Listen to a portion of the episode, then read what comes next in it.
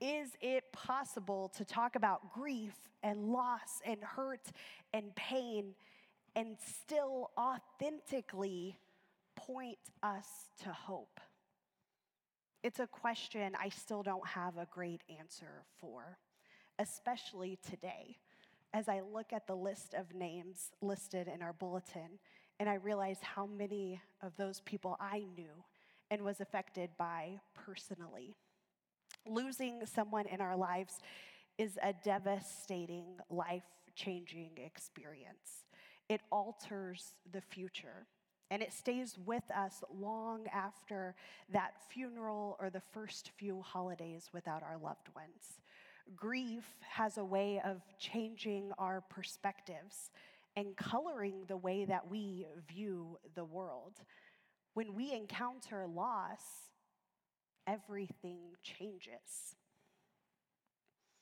In scripture, the Israelites were the very first believers of God. They are often referred to as God's chosen people, and their lineage points back to Abraham and Sarah. The Old Testament is full of the Israelites' stories, of their experiences, of their encounters with God, and often we read about their grief and their struggles too. I find myself drawn to the Israelites because of the ways they often cry out in pain. The Israelites are authentic and they are upfront with God. They don't shy away from their doubts. They don't try to act like they have everything figured out.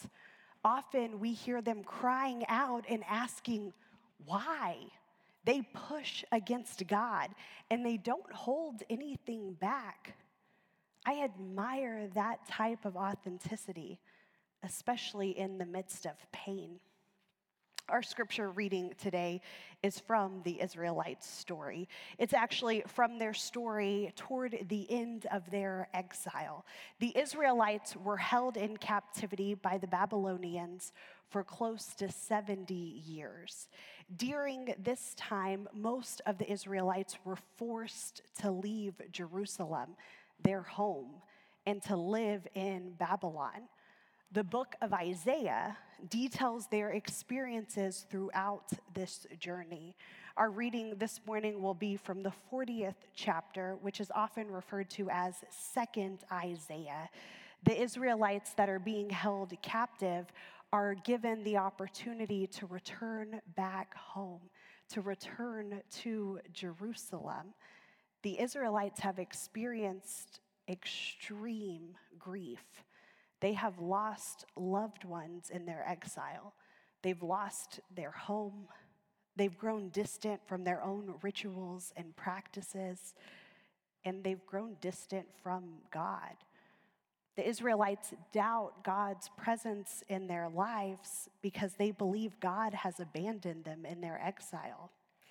If you are someone who has experienced grief or loss, you know what it feels like to grow distant from those around you, to feel as if no one could really know what you're going through, to feel as if God could have done something to prevent this pain in your life. The prophet Isaiah here in 2nd Isaiah aims to remind the people of God's everlasting promise in their life. And he wants to give the people strength and comfort and renewal so that they may want to draw near to God again. We're going to be in Isaiah 40, verses 28 through 31. Isaiah says to the people, Don't you know? Haven't you heard? The Lord is the everlasting God, the creator of the ends of the earth. God doesn't grow tired or weary. His understanding is beyond human reach, giving power to the tired and reviving the exhausted. Youths will become tired and weary. Young men will certainly stumble, but those who hope in the Lord will renew their strength.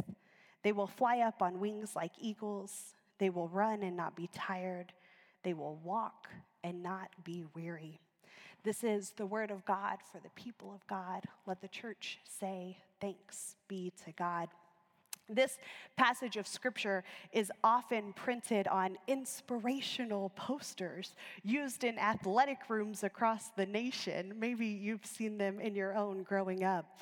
That phrase, they will fly up on wings like eagles, they'll run and never be tired. While yes, is probably super uplifting if you're a young track star or if you're trying to make yourself push for that last mile time for your goal. But young athletes is not who Isaiah intended for his audience here when he says these words.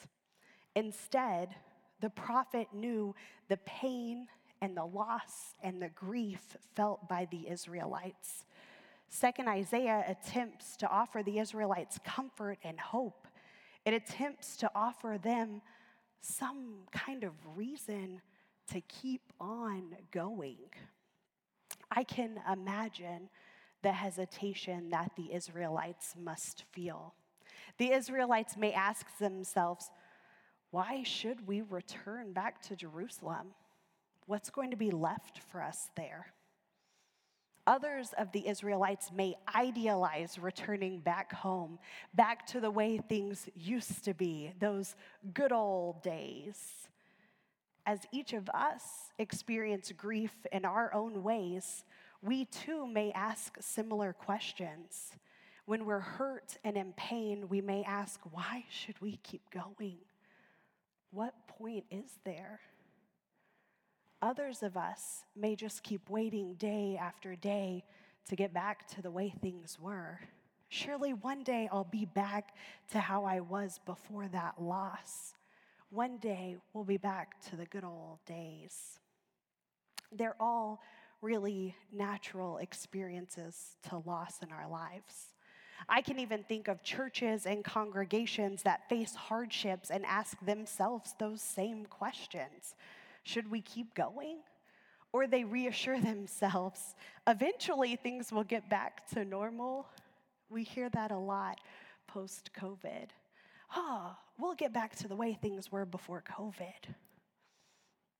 As followers of Christ, we hold tight to the truth that our loved ones are not gone to the world after they've passed. We believe that their legacy lives on. We believe that their life after death matters and exists. And as humans, we also must face the truth that rarely do things go back to normal after a significant loss. It's one of our biggest flaws as humans, this need or desire to get back to whatever it was we considered normal, a desire for things to go back to the way they were. I call it a flaw because, however earnest our wishes may be, after the loss of a loved one or of a certain devastation, rarely do things go back to how they were. Losses shape us, and often they form us in a new direction. The Israelites have a difficult time imagining what their future could look like. How do they move forward when they've experienced this deep loss? As I read over the list of these 24 Christ United Methodist Church saints, and I think of all the people I've lost in my own life, I feel sadness and pain.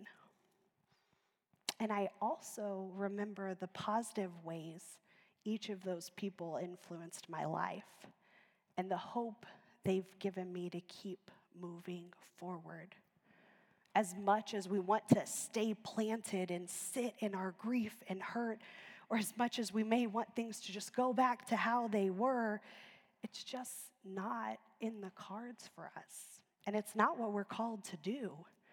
We are called to remember the people who have gone before us, to honor their legacies, and to work on continuing the good work they did here on earth.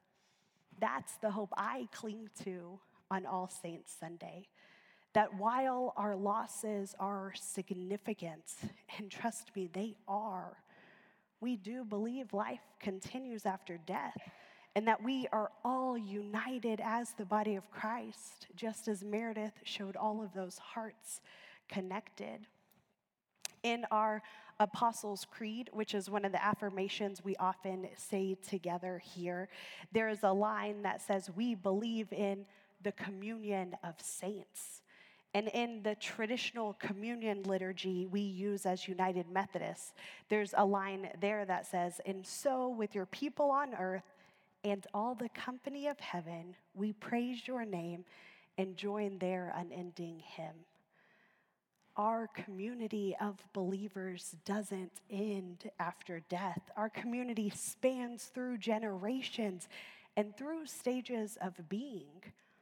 We are truly a people who believe that we are united with those who have gone before us and with those who are still to come behind us. That is our great hope. The Israelites here in Isaiah have every reason to question what their future may hold. They've been hurt, they've suffered, they feel helpless. And still, the prophet knows that they must be reminded of God's everlasting love and hope for each of them. Because God is the creator who will continue to work for the people's good. And this doesn't change for us today. Whatever grief we are experiencing, whatever challenges our churches may face, God is the creator who will continue to work for our good. When we feel tired and exhausted, God will sustain us. God cares deeply for each of us. This morning, of all mornings, may we remember the lives of those who have gone before us, and may we hold tight to God, the Creator who makes all things new. Amen.